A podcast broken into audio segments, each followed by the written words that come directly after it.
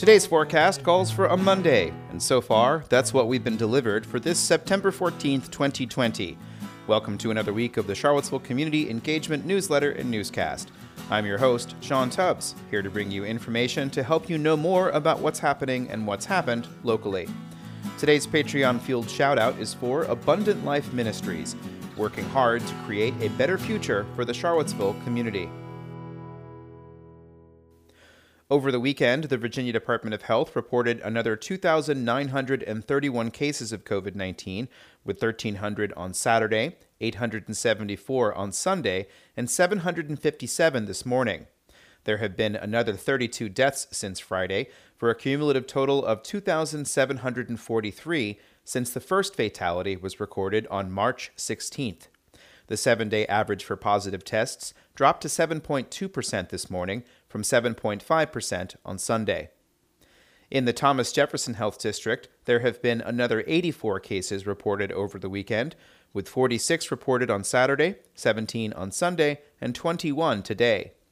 Over the weekend, the VDH launched a new tool on their COVID-19 tracker, which provides more detail. For instance, Albemarle today has a 7-day average of 7 new cases a day and 2.8 new cases per 100,000 residents.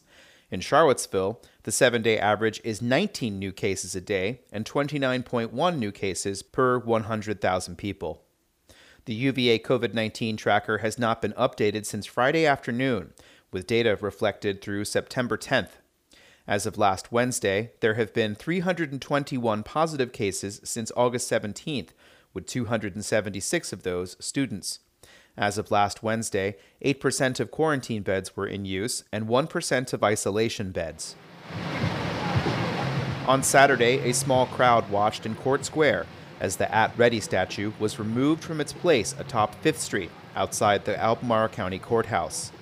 The now removed statue was erected in 1909 and was for many years a protected war memorial, voted to begin the process to remove it in early July, just days after a new law went to effect that removed that protection.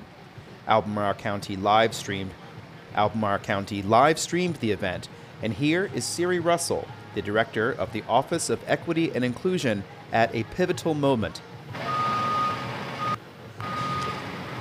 And you may hear the sound of the crane backing up as the Johnny Reb statue starts its first movement off of the pedestal and away from Court Square. This certainly is not the end of the day, but it is a moment that many watching have been long awaiting. On Sunday, community members gathered to celebrate the space as one of renewal.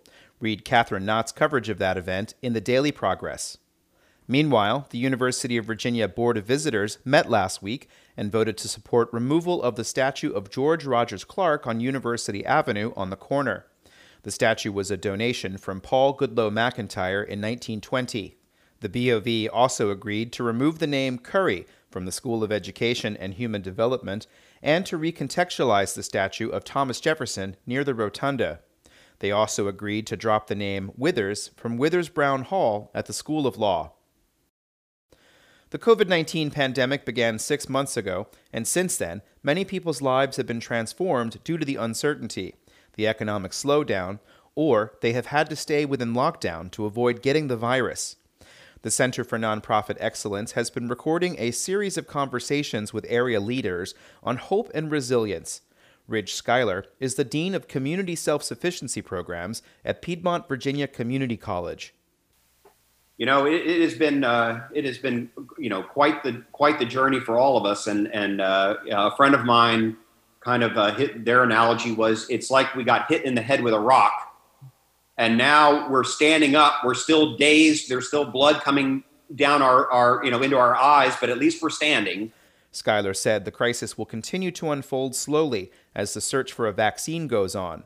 But the last 6 months have shined a light on inequities in our community.